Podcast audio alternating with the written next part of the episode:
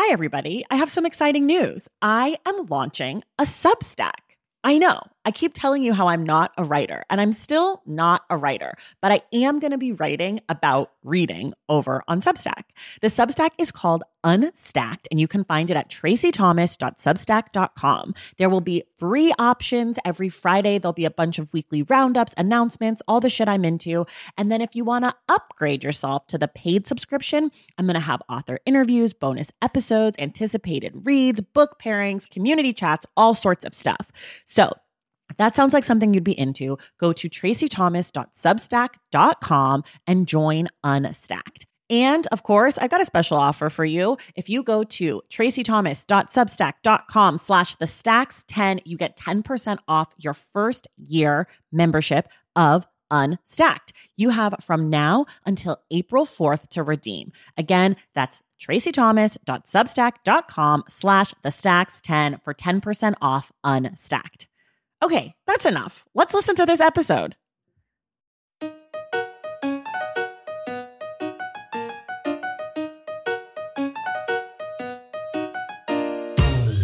Welcome to The Stacks, a podcast about books and the people who read them. I'm your host, Tracy Thomas, and today we welcome Donovan X. Ramsey to the show. Donovan is a journalist and author, and he's here today to discuss his debut book, When Crack Was King A People's History of a Misunderstood Era. It's a poignant and thoroughly researched expose on the crack epidemic of the 1980s and 90s. It's told through stories of four affected individuals. I have to say, this book was one of my most anticipated books of the year. I read it and it lives up to my own personal hype. So there you go, folks. Donovan and I talked today about politics and media during the crack era, the way that Donovan crafted this book, and what he hopes to accomplish by sharing these stories. Remember, our book club selection for July is Watchmen by Alan Moore and Dave Gibbons. I'll discuss the graphic novel with Joel Christian Gill on July 26th. Quick reminder everything we talk about on each episode of The Stacks can be found in the link in the show notes. And if you want more of The Stacks, you can join the Stacks Pack. It's just $5 a month. And if you join, you have access to our monthly virtual book club hangs, the Stacks Pack Discord, and the Stacks bonus episodes. You have the backlist ones and the ones that are coming out next. And this month, we're going to be discussing the HBO series Watchmen to go along with our book club episode on the book Watchmen. So, yes, you're going to want to join the Stacks Pack to hear all of that juiciness too. Head to patreon.com slash the stacks to join.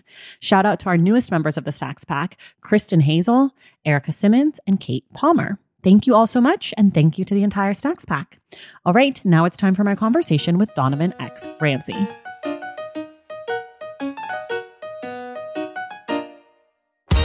All right, everybody, I am so excited. If you have been following me on Instagram, if you have been listening to this podcast, you have heard me talk about this book. It is one of my most anticipated books of the year. And guess what? It did not disappoint. Thank God. I am joined today by the author of When Crack Was King A People's History of a Misunderstood Era, Donovan X. Ramsey. Welcome to the Stacks. Hey, Tracy. Thank you for having me. I'm just so excited to have you. I. I'm so grateful this book exists. So let me just start there. Thank you for doing this for us, for the culture, for the world. Wow. No, thank you for saying that. I'm um the thing, you know, I I wrote the book that I set out to write. So it's like nice to see it exist in the world and you know people get to experience it. I love that. Okay, in about 30 seconds or so, just tell people what the book's about. Okay. So the book is I call a people's history of the crack epidemic. It is both um, a chronicling of the rise and fall of crack, but also the the lives of four people who were touched intimately by the epidemic. Um, and it's a book that it took me about five years to write. Um, I went out all over the country to the cities that were the hardest hit and interviewed hundreds of people. And I pulled together this story that really illustrates um, both the vulnerabilities that exist in our society that led to the crack mm-hmm. epidemic, but also the ways that we survived it. Where did you get the idea for the book? So I got the idea for this book because I, you know, am really a child of the crack era. I, I was right. born in 1987. I grew up in the 90s and in a neighborhood that was hard hit by crack. And, um, you know, my like earliest memories, you know, are of the you know guys hanging out on the corners and my mom telling me to look away um, and mm-hmm. to mind my business. My earliest memories are of you know my first bike being stolen by an addict. Um, I like, you know, lost the air in my tire and I was too scared to go home and tell my mom. And this guy was like, Hey, I can fix that for you. So, you know, I, I, I gave him my bike and stood wow. there for hours and he never came back. Um, so for me, you know, I grew up in that environment, but I was really sheltered from the mm-hmm. environment mm-hmm. by my mm-hmm. mother, thank mm-hmm. God. And that just left me with tons of questions about mm-hmm. what exactly was happening and why it was happening to to my community. And as I mm-hmm. got older, there, you know, weren't any books. I was surprised that I actually tried to answer that question. So that's the book that I set out to write. And then once you set out to write the book, how did you figure out how it would work would work formally? And for people who don't know, sort of, I, sh- I should tell you how it's set up. Basically, Donovan is sort of writing four different stories of four different people who experienced the crack epidemic in different places in the country, and then also weaving in the history and sort of the politics of the time the book is the books are not the same but what i kind of compare it to is the warmth of other suns where it's like you have these people who are journeying with us through this time period but also donovan is making sure that we have like the important information that maybe kurt or Lenny like wouldn't wouldn't tell us. Like they're not going to be like, so this is what Nixon was up to. So it's sort of a combination of like this. It's definitely narrative nonfiction, but it's a combination of like personal stories and then also like the bigger picture. So how did you figure out that that's how you wanted to do it? You know, you got it exactly right. I stole Isabel Wilkerson's flow exactly. That I oh, read. Good. Okay, okay, okay. that I read The Warmth of Other Suns and I thought, well, this is why you write a book. That this mm-hmm. is why you take this form, something of, of, of this length to give context to something that people think they understand. So, mm-hmm. you know, I saw what she did with, you know, those three characters who kind of illustrated different perspectives.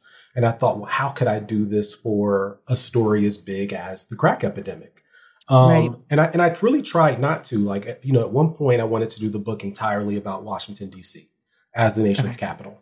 And, but then I realized crack, uh, hit neighborhoods in different cities at different times. It declined at different times, that it was sort of expressed in different mm-hmm. ways, right? So, like on the West Coast in LA, you get Bloods and Crips and gang culture.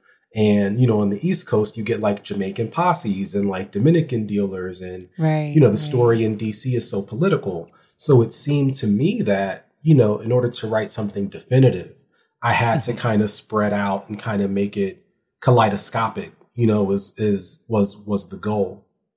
Yeah, and then how did you source your people? Um, you have, you know, a politician. You have eh, people who were selling crack, people who were doing crack. Like, how did you decide? Or I guess what was the process to finding them? Or did you go in saying like I want to find someone like this? Did you go in saying I know I want Kurt Schmoke? Like how did you yeah figure out? And like were there people that maybe you thought you were going to use then you were like oh this doesn't work anymore. Like this story is too repetitive to someone else's or something yeah. else like that? You know it was it was really really hard tracy. It was so like the task was i needed to find people who whose lives and experiences sort of demonstrated different perspectives of the crack epidemic right, right. so you know like i knew that i needed to have a former addict. I knew that i needed mm-hmm. to have a dealer I really wanted to have an elected official to kind of like illustrate that like policy perspective. Mm-hmm, and I knew mm-hmm. that I wanted to have someone who was related to an addict or a dealer because that's the experience of so many black Americans is that you may have not been personally involved in the drug trade, but I think many of us love somebody or loved mm. somebody mm-hmm. that was involved. So right. that perspective needed to be there.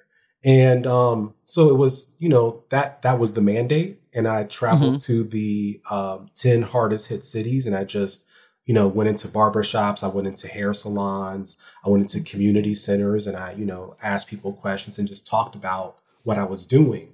And there was this outpouring of hmm. stories mm. and of hmm. experience. Mm. And um, I put out some open calls on Twitter and Instagram. And again, there was an outpouring. I hmm. realized that people were that these stories were on the tip of their tongues, that they, you know, were seeing sort of the conversations come back up, but they didn't feel like they had a chance to have their say. So mm. um, I ultimately settled on the four sort of characters that I have Lenny Woodley, a former user out of South Central LA, uh, Elgin Swift, whose father was an addict for many years out of New York, Kurt Schmoke, who's the former mayor of Baltimore, and Sean McCray, who was a uh, dealer out of Newark, New Jersey. I settled on them because one, they were willing to talk to me. Right. Two, they had stories that felt like they were representative of mm-hmm. the kind of folks that they were standing in for. And mm-hmm. they just, I mean, you know, when you read the book, you'll see like I just fell in love with them. Yeah. You know, that they just so clear. Felt like people that I knew. And um, you know, they kind of just had that spark that we just vibed like that. So, right. you know, that's why they ended up right. in the book. Okay, so let me ask you this then about about the subjects that you ended up picking.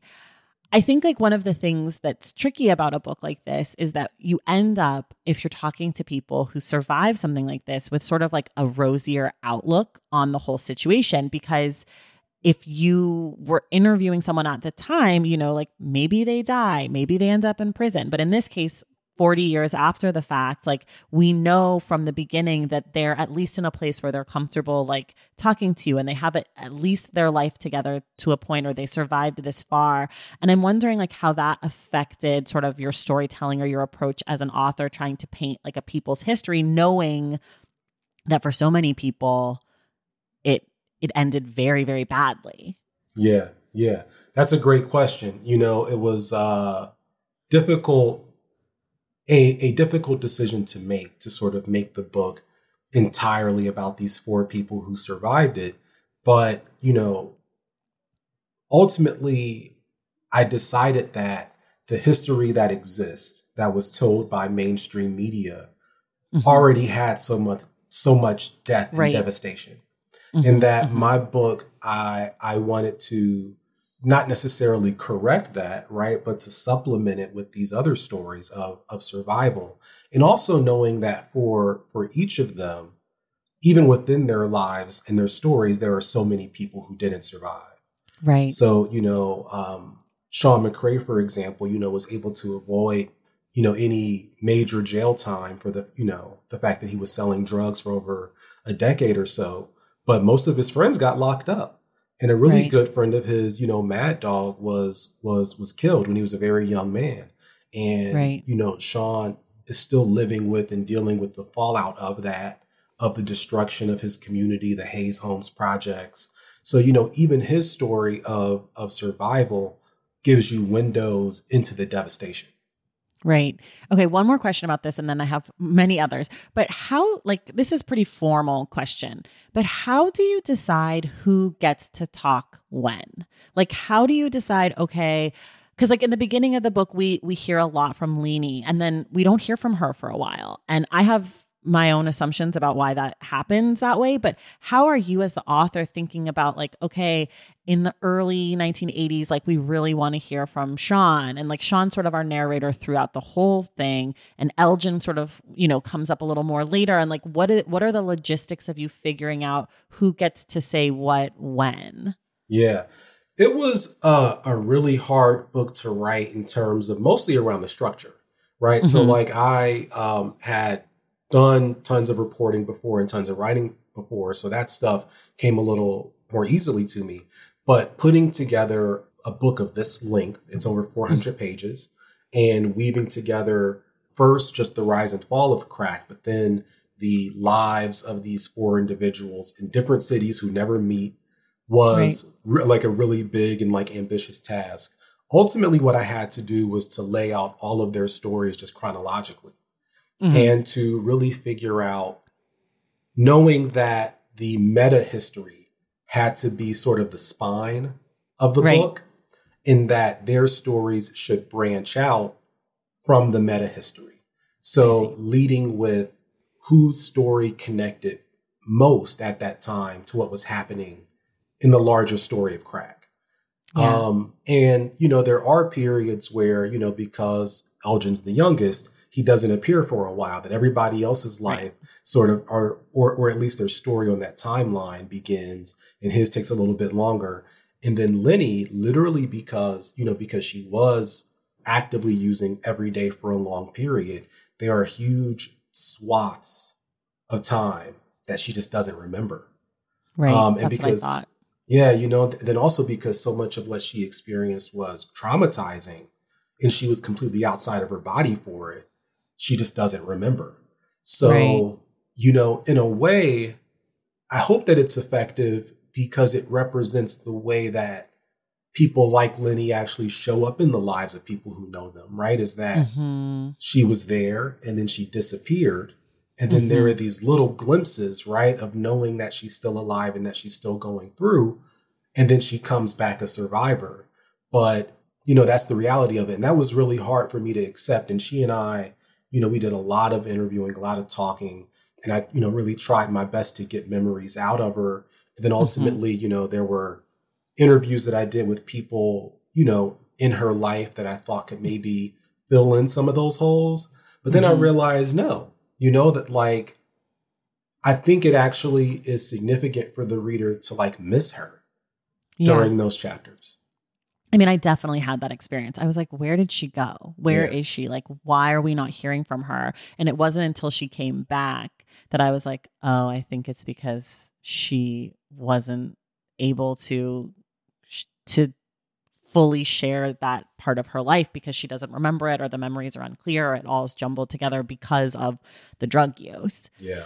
Um okay, this is a very rudimentary question, but you do such a good job of explaining this in the book. What is crack? Yeah.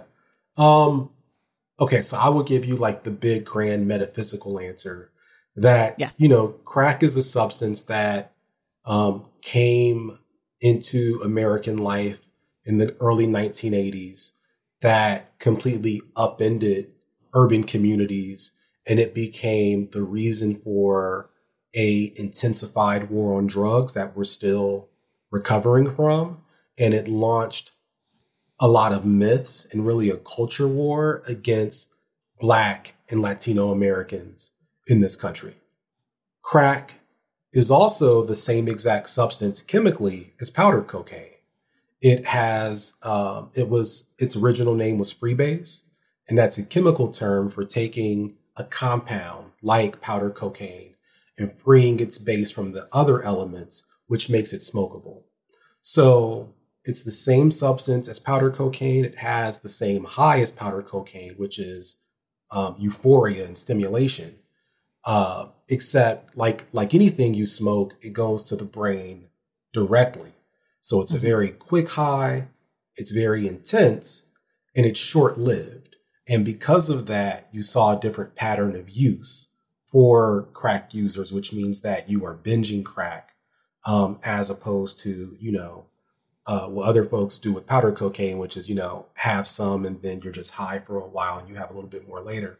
Um, I would liken it for anybody that that might be not like clear enough for to like an edible, like like an edible, right? Like a, a sort of weed brownie, for example, mm-hmm. versus mm-hmm. smoking a joint. A person okay. that you know consumes a weed brownie might think, "Hmm, I'm not high."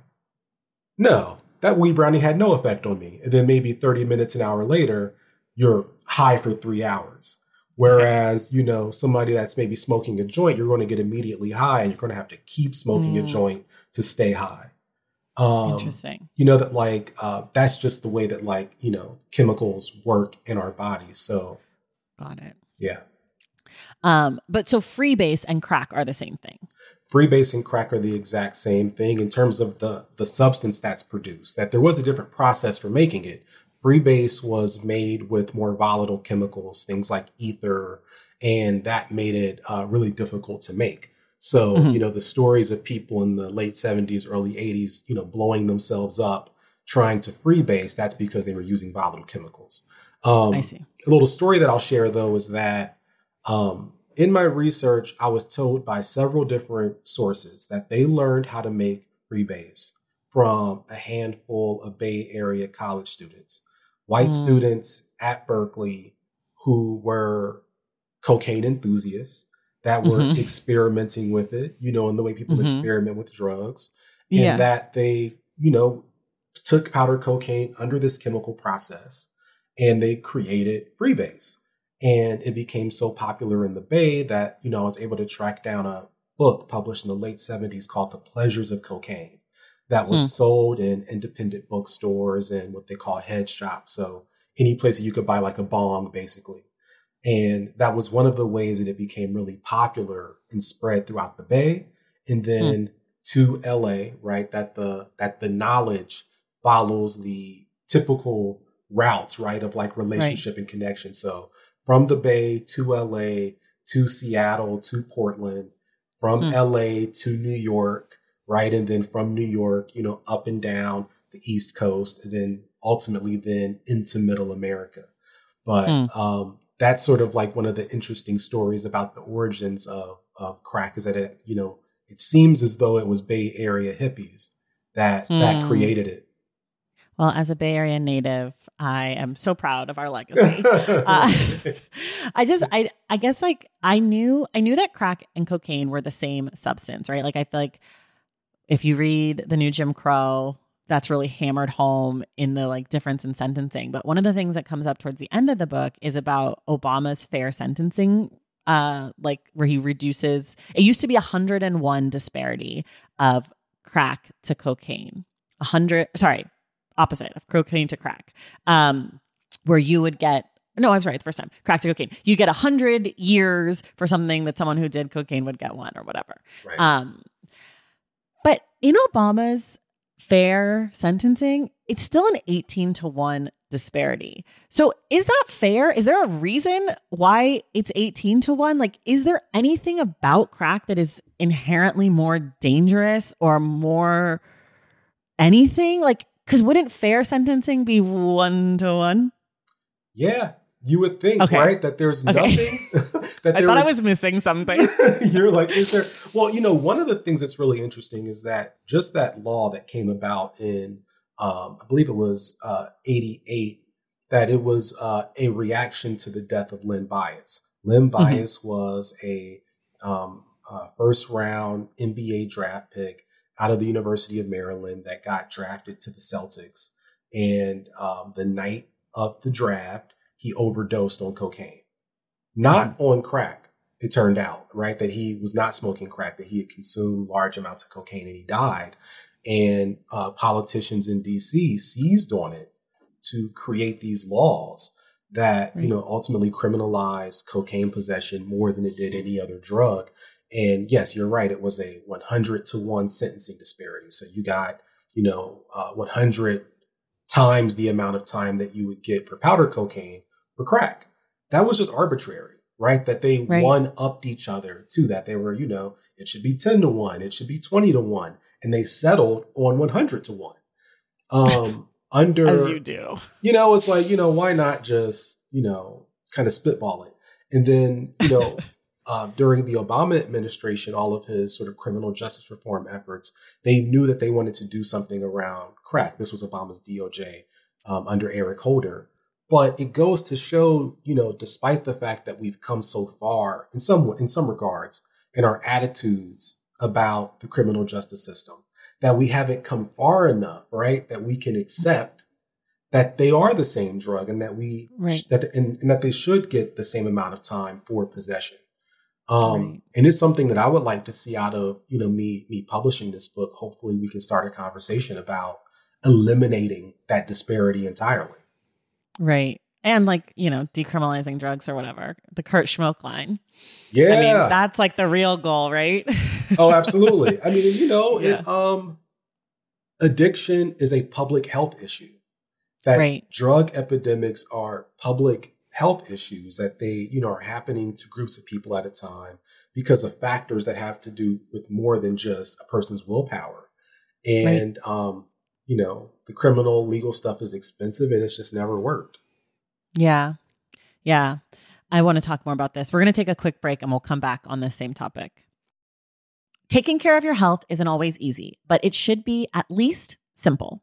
That's why for the last three plus years, I have been drinking AG1 every day, no exceptions. It's just one scoop mixed in water once a day, every day, and it makes me feel nourished and strong enough to tackle whatever else might come my way.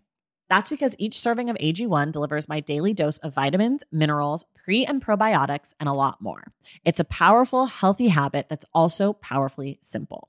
The nutritional insurance that AG1 provides has been vital to keeping me productive and focused. It helps me cover my bases in just about the time it takes to fill a glass of water, scoop in one scoop of AG1, and then drink it. So I don't know, 75 seconds? With the perfect mix of vitamins, probiotics, and nutrients from Whole Foods, I'm not stuck trying to assemble it all by myself, which would have considerably worse results. AG1 saves me all the time and hassle, and it has made such a difference in my overall mood and especially my gut health, among many other things. But don't take my word for it. Go ahead and try AG1. Let me know what you think. Whether you notice you're needing more nutrient support than you're used to, or you just need an edge for a tough workout, AG1 can be the ticket. If there's one product I had to recommend to elevate your health, it's AG1, and that's why I've partnered with them for so long. If you want to take ownership of your health, start with AG1. Try AG1 and get a free one year supply of vitamin D3, K2, and five free AG1 travel packs with your first purchase exclusively at drinkag1.com slash the stacks. That's drinkag1.com slash the stacks. Check it out. BP added more than $70 billion to the U.S. economy in 2022 by making investments from coast to coast. Investments like building charging hubs for fleets of electric buses in California and starting up new infrastructure in the Gulf of Mexico. It's and, not or. See what doing both means for energy nationwide at bp.com slash investing in America. As you write your life story, you're far from finished.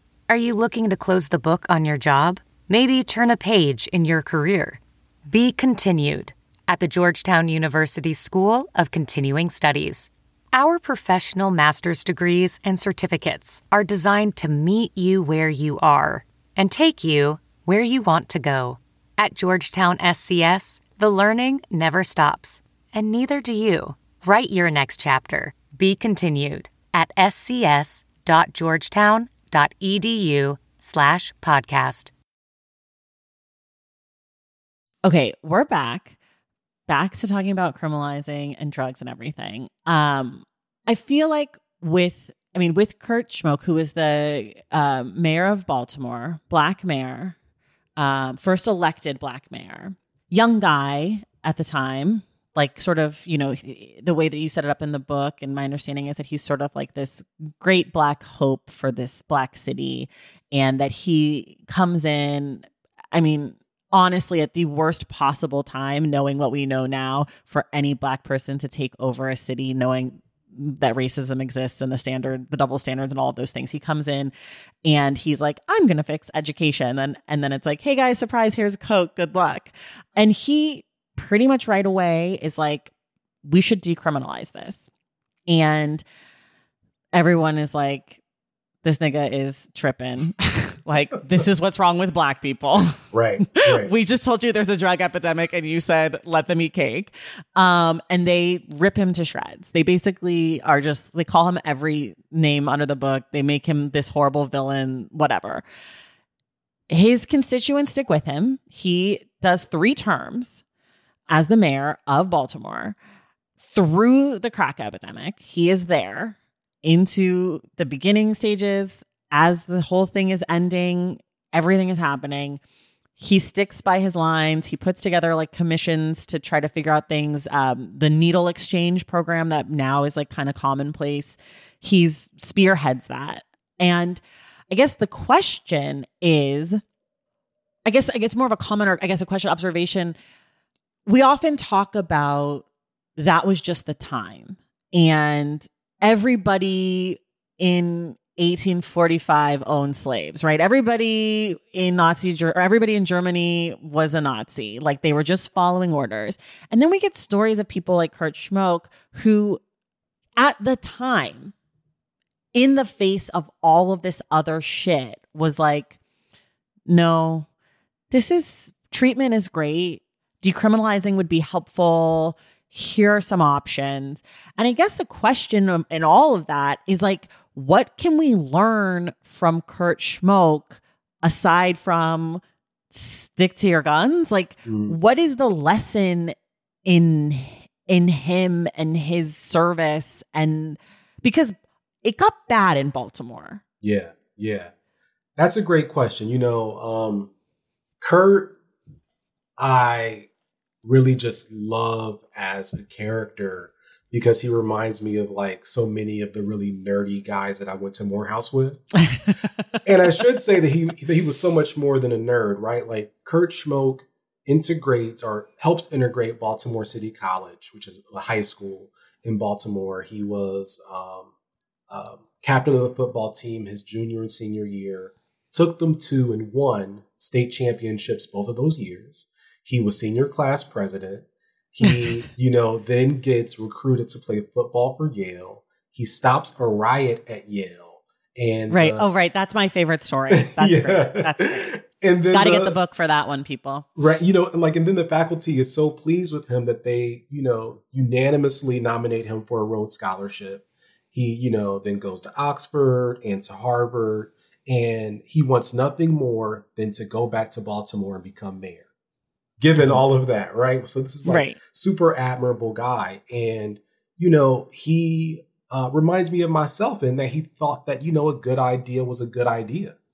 And right. that, you know, and that after having thought about it and done the research and his, you know, wife was a physician, that he thought that Baltimore, given all of its um, health resources and its public health resources, could be a model city for decriminalization and especially with Baltimore, you know, which had which was you know experiencing a crack epidemic, but it's always had a huge problem with heroin and, and opioids, mm-hmm. which mm-hmm. uh, people then you know skyrocketing rates of HIV, uh, AIDS infection because of the intravenous drug use. He thought we can't afford to criminalize this. We have to have a public health response right. that you know gives out needles and you know helps people. And like you said, he was called every name, you know, in the book, including by people like Marion Barry, who right. said, like you said, this nigga tripping. Why would yeah. he, you know, think that the thing to do would be to like decriminalize drugs and and Marion Barry was the black mayor of Washington D.C. who was also using crack. Yes, he ultimately, you know, was uh, uh, put in in in in prison for for cocaine possession caught on, you know, on tape in a sting smoking crack. And, um, you know, the lesson for me from Kurt Schmoke is that sometimes a good idea isn't enough.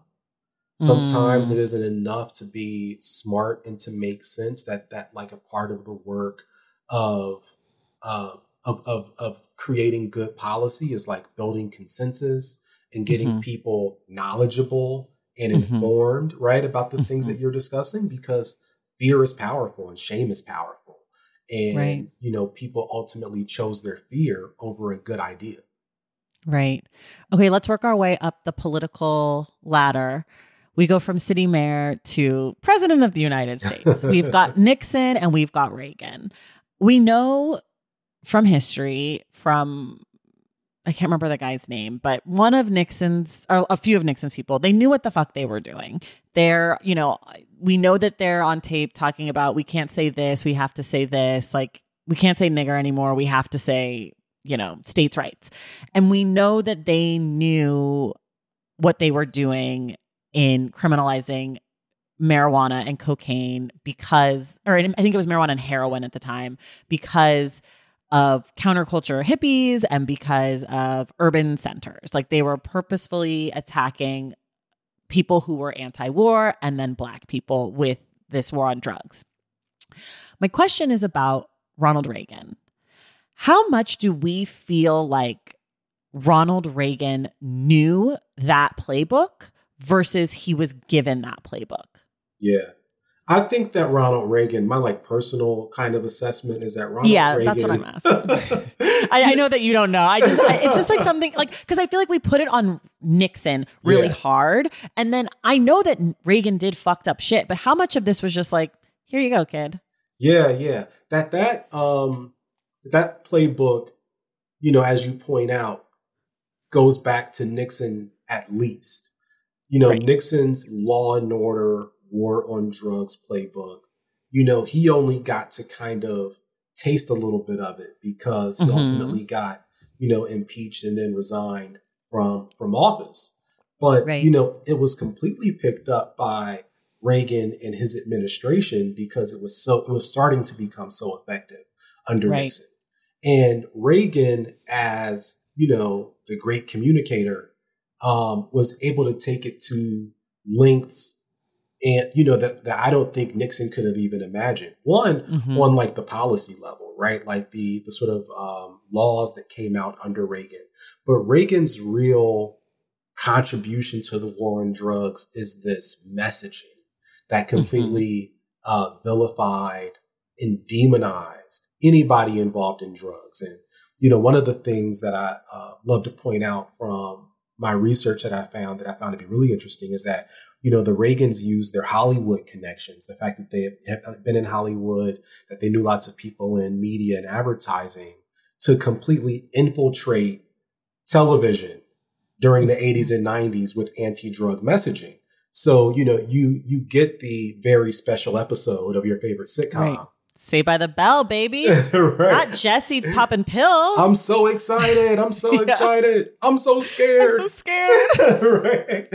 So, you know, or like, you know, Nancy Reagan is on Diff'rent Strokes. Or you know, there's even an episode of uh, The Fresh Prince of Bel Air where Carlton, I think, is on some type of like speed at like a high school dance that Mm-hmm. All of that mm-hmm. messaging comes out of the Reagan White House, and they also set aside a tremendous amount of fund uh, funding for PSAs, an agency. The uh, I'm kind of blanking on it right now. The Partnership for for a Drug Free America. Oh so, yes, of course. So you know, this is your brain on drugs, and oh, you know those all commercials with the egg, with the egg, right? Oh my god! And you know, some people would would credit that for anti drug attitudes that sort of came later. But there was so much misinformation in those mm-hmm. ads, and there was so much harm created through the misinformation and through the ways that drug addicts were were presented that mm. you know that like they were doing all of this additional harm you know because it was politically uh, uh right valuable right I want, okay, we'll stay on the media, though I do have another Reagan question maybe later. I do want to say we're the same age. I'm 86, you're 87. And when I think back on my childhood and I think about those campaigns and also the way that um, AIDS was portrayed in the media, I, you know, I can't blame anybody for my brain, but I do feel that a lot of my anxiety has come from the way that I was so scared to be in the world. Like that by touching anyone or anything or speaking to anyone or like ever looking at a drug or anything that I would become, you know, a quote unquote crackhead or that yeah. like I like there's something about the way that that those media campaigns that I've just started to think about more recently is just like I was so scared of sex. I was so scared of drugs. I was so scared of alcohol that in a way that like feels maybe too far un, unhealthy, right? Yeah, like that, a neuroses almost. Absolutely. That like we, you know, HIV, AIDS, crack predate us, right? That right. we we never got to live in a world where those things didn't exist, which is right. a part of why I wanted to write the book and why the book starts, you know, in the 1960s because I really wanted to know what our world was like before mm-hmm. Mm-hmm. in order to just ground you know, uh, my like sense of things, but also to understand just how much was lost in terms of our ability to to connect to each other. And I think that, you know, like you, I was afraid of sex, I was afraid of drugs, but also I was afraid of other people. Other people, totally, totally. You know, and and sadly, you know, as like a black person that grew up in a black neighborhood, I was afraid of other black people in some ways right? Yeah. And I was yeah. also yeah. afraid of this idea that I would be confused as a crack baby or that people mm. would take me mm. for a super predator. And mm-hmm, it was this, mm-hmm. uh, you know, it was like, you know, it didn't just keep me away from drugs, it also poisoned my imagination about myself and about my neighbors. And, right. you know, all of that um, is still being undone and unlearned. And, you know, um, and and researching this book and ultimately writing it, you know, helped me kind of unpack some of that, you know, internalized bias that I had against right. my own community. Right. And yeah, and I and I think it does sort of like it's definitely has stuck with me. Like there are times where like I will catch myself feeling a way that I'm like, that is like the weirdest thought to pop into your head about, you know, like it's just, Yeah. it was so formative for us. And like by the time we have probably memories about that stuff, it was like such a well oiled machine, right? oh, absolutely. Like, cause like in the beginning, there was, especially, I mean, around AIDS, there was like confusion and there was not like, but by the time we're coming up in like not the 90s, it's like, oh, this is what AIDS is and this is, and like, be scared. Yeah. Um, and, and, and then I guess, you know, back to the book, the media and crack had a very intimate and abusive relationship. The media was horrible. Can you just tell people about Jimmy's World? Because I did not know about Jimmy's World. And that made my stomach hurt. So will you just fill people in about I think that's like also like quintessential crack and the media story, like to kind of illustrate this Yeah. abusive relationship. So, you know, Jimmy's World, you know, I think of as kind of like this prototypical, you know, urban America drug story. And it was written by a woman named Janet Cooke, who was a Metro reporter for the Washington Post. And it was about a um, nine year old, actually heroin addict named Jimmy in Washington, D.C. And the story was that Jimmy was, he grew up basically in a heroin shooting gallery that his mom operated that they gave him him him heroin to like calm down throughout the day that he was the product of uh, incest a, a, a, a relationship between his grandfather and his mother that you know really everything terrible That his stepfather shot would shoot him up with drugs. right right exactly right and that um the That's the part washington that really stuck with me.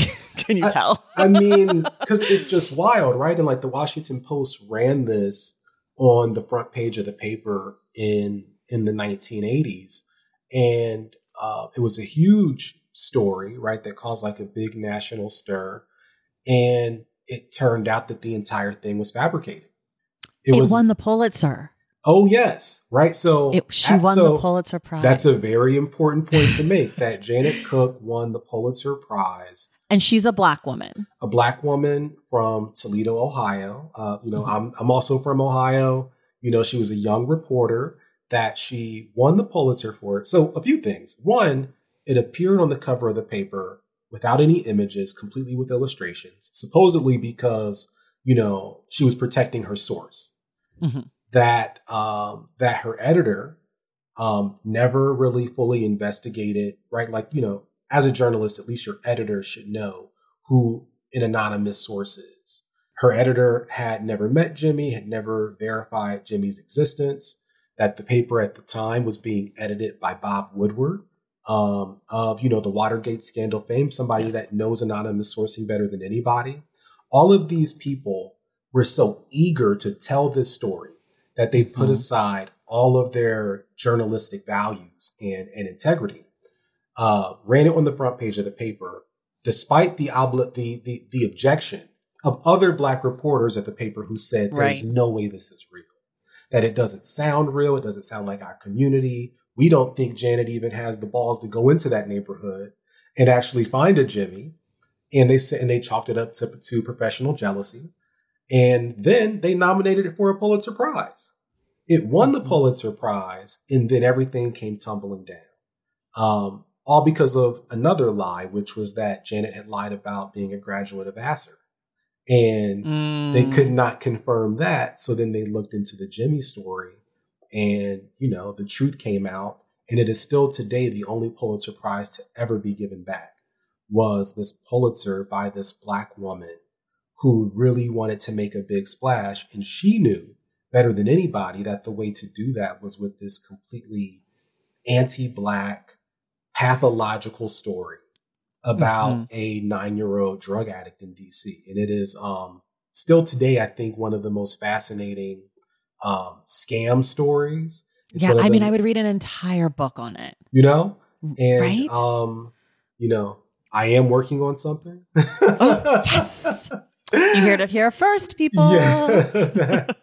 you know, but it is a really fascinating story, you know, and like to your earlier point, then that even though this huge thing happens with Jimmy's World that should have really shook up the entire journalism industry, that the industry still went on to perpetuate lots of myths and lies about right. black people and drugs, including the crack baby myth, right. which, you know, was this idea that um, cocaine exposure in utero would have these uh, uh, irreversible damaging effects on the development of, of, of, of children. And that's how you got the crack baby idea. Now, I should note, right, that it's important to say substance abuse or use while pregnant is bad, right? right? That it can do things like separate your uterus from the uterine wall. And then ultimately, a lot of women gave birth to premature babies that had tons right. of issues. But what the scientists were finding when they were looking at these so called crack babies were things actually associated with premature birth. Right. And it that, was like the, there's no difference between a preemie and a baby who was exposed to crack who was also a preemie. Right. And that this entire kind of generation of, of young people went on to actually be healthy in most cases, but they lived under this cloud of you will always be irredeemably broken. Mm-hmm. That was the belief that a Washington Post columnist wrote that death would have been better for these children mm-hmm. than to have been born exposed to cocaine. And that's a, I mean, that's a lot, a wild thing to say. And it was commonplace. Right. To say well, things I think like that. I think what's interesting about the Jimmy's World story is like you're getting at is like you would think a story like that would stop a lot of this in the track in its tracks, but then of course there's capitalism and there's these newspapers that want to sell copies, and so then it's like okay, this one was a lie, but let's go out and find a real Jimmy. Let's go out and find yeah. another salacious story. I mean, I didn't know this, but you say in the book that the television show 48 Hours is a spinoff of like of crack reporting where it's like they were doing like 48 hours in like a crack den and then it just became the show 48 hours. Like that's yeah. a crazy origin story for a show that's like so ubiquitous in american culture. It was just like let's fucking find people and hang out with them for 48 hours and watch them do drugs and just fucking film it and just jack off to it because we're so happy to see people dying. That is exactly it that we were caught that like the nation was caught in this moral panic where you know, this was entertainment and people were, you know, kind of getting their fix of, you know, true crime from what was happening in urban America. And yeah, the show was originally called 48 Hours on Crack Street. And they just went around to watch people do drugs and talk to them about drug use. And then they did, it was such a big hit that a year later they did Return to Crack Street, of course. Gotta and go then, back. you know, and then that launched, you know, a show now, which is like one of like the longest running news magazine programs, 48 hours. Um, uh, you know, a ton of movies. There, like there was a movie called Crack House that was, you know, put up, that was put in theaters in the 1980s, starring the football player Jim Brown about right. a drug dealer and pimp that, you know, operates a crack house. And it was, it was a form of entertainment, actually. Right.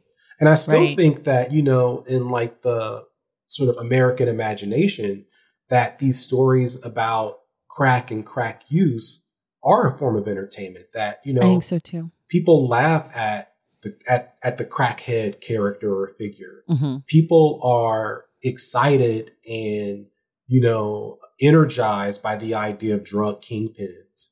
And mm-hmm. that, you know, one of the reasons why I wrote this book is because I think that there's so much context and meaning from the real stories that if people knew them that they wouldn't that the fake stories wouldn't have so much entertainment value.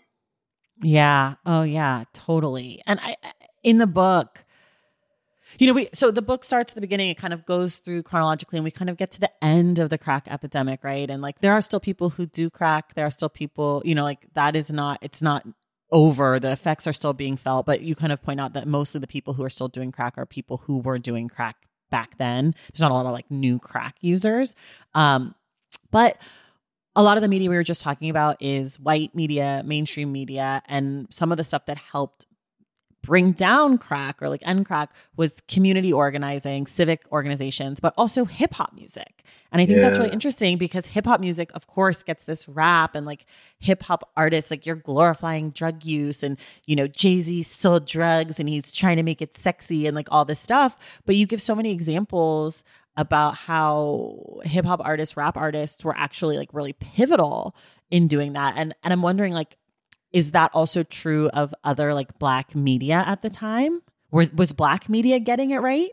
Yeah, absolutely. I mean, you know, I I got a new respect for hip hop in black mm. media from reporting this book because you know I I had grown up kind of hearing the refrain that hip hop was just you know kind of a mirror to like you know what's happening in the streets, and I always thought mm, maybe that's a bit of a cop out because you know mm-hmm. any music like any musical form can be like a mixed bag. But then when I actually looked at the record, what I saw was that there were hip hop artists that were rapping about the dangers of crack and drug use and drug dealing as early as 1982. And mm. mainstream media didn't start focusing on crack until about 1987. So right. if you were a young kid growing up in the 80s, you were getting anti crack messaging first from hip hop before you hmm. were ever getting it from Nancy Reagan or anybody else. And then, you know, and, and this isn't just marginal, right? Like conscious rappers. You're talking about NWA with songs like Dope Man, MC Shan with Jane, Stop This Crazy Thing, Public Enemy, Night of the Living Baseheads, you know, comparing crack users to zombies, which is extreme, right? But it's still anti crack messaging.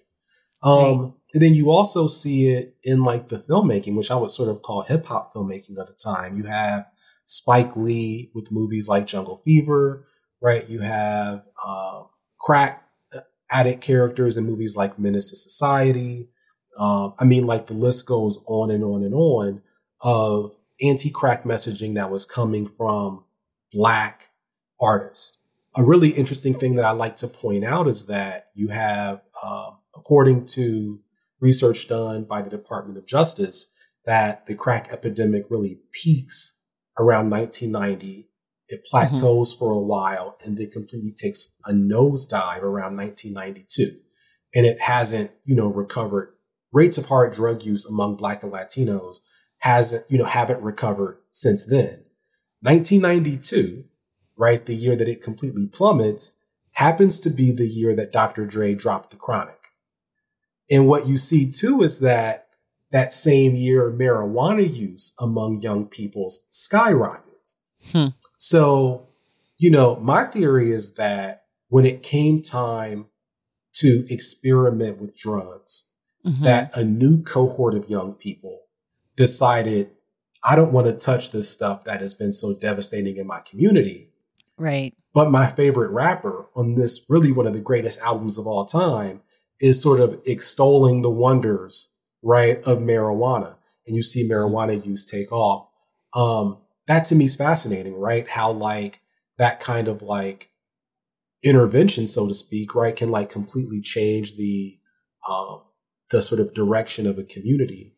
And, um, and it is important to point out that communities of color did not get any help for the crack epidemic besides criminalization. Mm. So when it came to actually ending the cycle of addiction, that part, that was something that we did ourselves by mm-hmm. making different choices, by creating programs in our communities to keep people alive and to help people get clean. It was, you know, grandmothers taking in grandchildren while mm-hmm. their kids were out in the streets. It was churches doing, you know, uh, gun buybacks it was young people saying, eh, I'm actually good on that. I want right, to do something right, right. else. And, you know, no, we didn't have, you know, huge programs that completely changed things overnight, but we kept each other alive. And that for me is like, that's what community is. Community is not, you know, big programs. Community is how we keep each other alive. And, mm. um, and that is like the ultimate message of the book is that the kinds of investments that we made are into each other should should have been and should be bolstered by mm-hmm. greater society, by the mm-hmm. government. Mm-hmm. That when mm-hmm. we look at something like the ongoing opioid epidemic, we shouldn't be trying to recreate the will. We should look at who's doing the work in communities right now and how can mm-hmm. we support them. If it's grandparents taking in grandchildren, how can we, you know, give them some some assistance to make that easier instead of breaking up families? You right. know, if it's community organizations that are, you know, busting up, you know, places where folks are doing drugs, how do we support and protect them in doing that work instead of just saying, let's send in the police and lock everybody up? Because right. that doesn't fix it. All that doesn't does work. is create room and then new new dealers and new users move in. Right.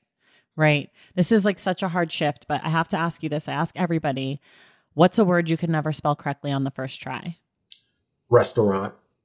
Oh, you're in the restaurant club. So the restaurant club is a very famous, well-known club here in the stacks. It includes people like Angelina Jolie, Quentin Tarantino, Jason Reynolds, and now you. So the restaurant club. There's other people in it. I can never remember. Okay. Those are the big three. But welcome to the restaurant club. Uh, oh my god, Tracy! You know what it is? I I struggle so bad with like the French language. I mean, like mm. I can't pronounce anything French barely, okay, okay, and I can't okay. spell anything with French origin. So I'm Got actually it. surprised about Angelina Jolie. See, she has to get her, she has to dig back into her roots and yeah. see if she can bring some yeah. of that French back. But yeah. Okay, and how do you like to write? How many hours a day? How often? Music or no?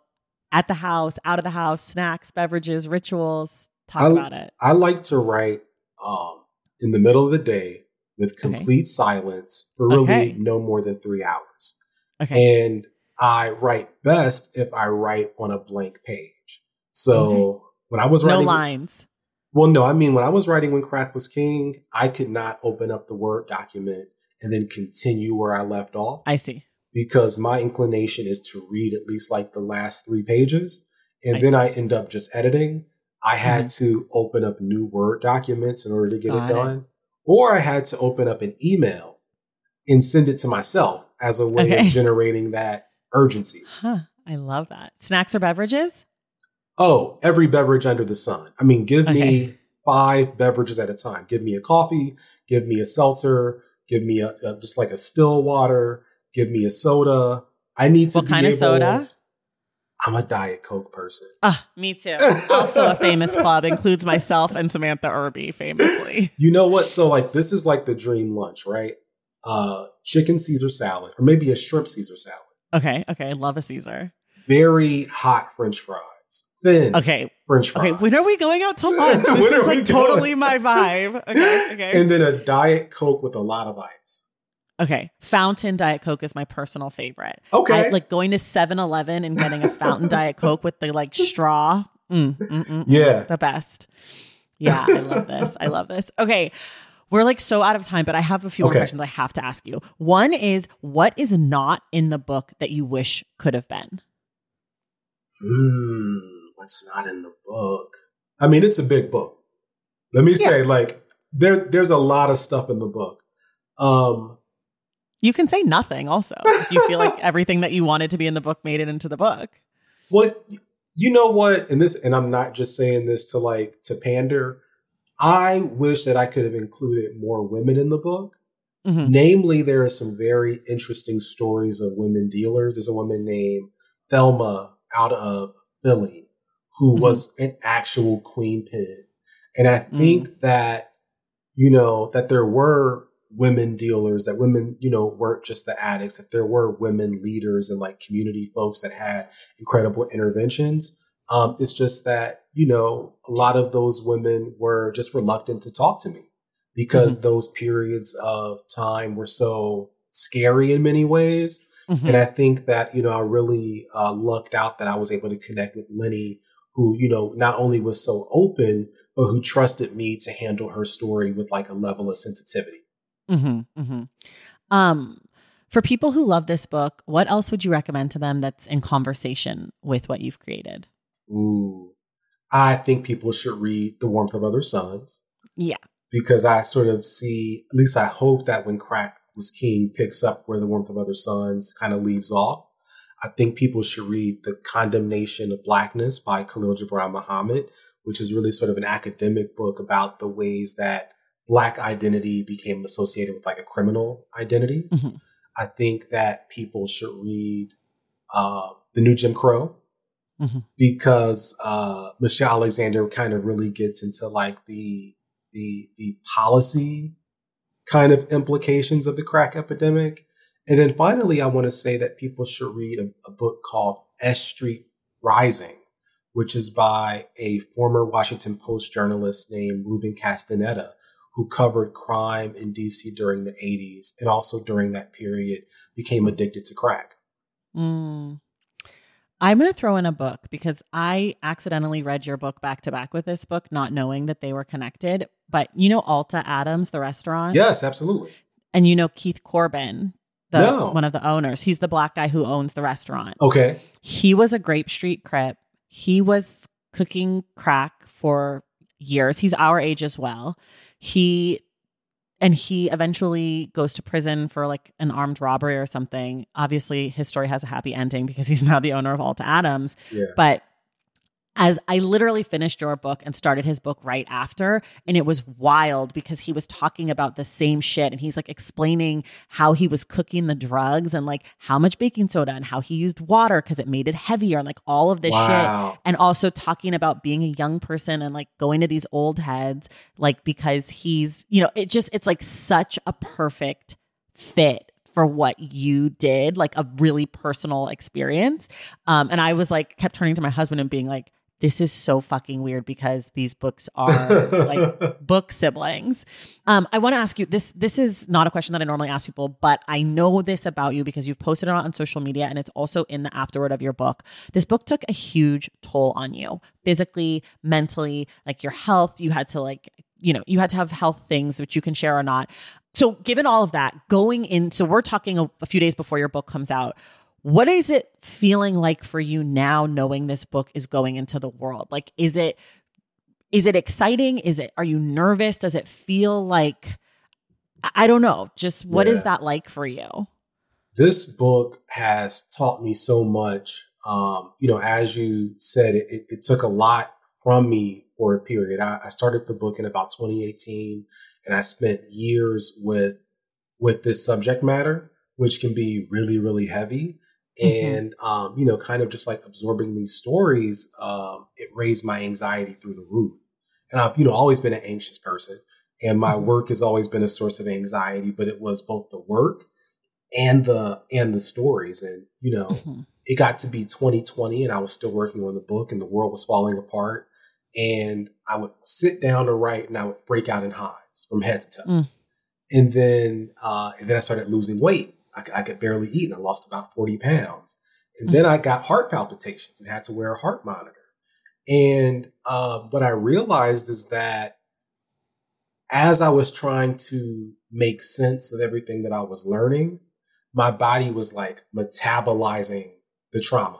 Mm, And something that I had to do was I had to take breaks. I had to care for myself. I had to create practices that were restorative and healing. And, you know, as like hard and scary as that period um, was, I realized that this is actually a part of the work that anybody that survived this era mhm. should have access to right that like that Mm. like people need to heal in ways that we don't even know that people are carrying it around and for me it was just kind of uh squashed together in like a really short period of time. It was like condensed. But other folks are walking around with this tiredness with this weariness with this anxiousness. So you know i decided to write about it one for anybody that's going to write a book to know that Right. like it is hard it is taxing and then also for people who might connect to the story to say hey you're probably carrying around some of this too and you should Mm. check that out before it takes a toll on you and you know i'm out on it you know on the other side um wishing that i hadn't gained some of the weight back. You know but also like you know that that being a symbol of the of the uh extent to which like i'm getting well and i feel Mhm. really good and i'm like excited for people to read it and to have conversations about it. And it feels like like a relief. Mm, I'm so glad. Okay, last question. If you could have one person, dead or alive, read When Crack Was King, who would you want it to be? Ooh. I would want my Uncle Walter to read When Crack Was King. My Uncle Walter was somebody that dealt with addiction for most of his life. And, um, you know, he died way too early, I think, because of the impact that addiction just had on his body. Mm-hmm. And I don't know if he ever felt seen and understood, or even if he understood why those things were happening to him. Mm-hmm. And um, and I would love for him to read the book and then for us to talk about it. Mm. All right, everybody. You can get When Crack Was King, A People's History of a Misunderstood Era by Donovan X. Ramsey. It is out in the world now as you are listening to it. I, it has my huge stamp of approval. I loved the book. I, Donovan, this was such a great conversation. Thank you so much for being here. Thank you, Tracy. And I can't wait for us to get that lunch. Oh my God, I can't wait. we'll, we'll set that up immediately. Um, and everybody else, we will see you in the stacks.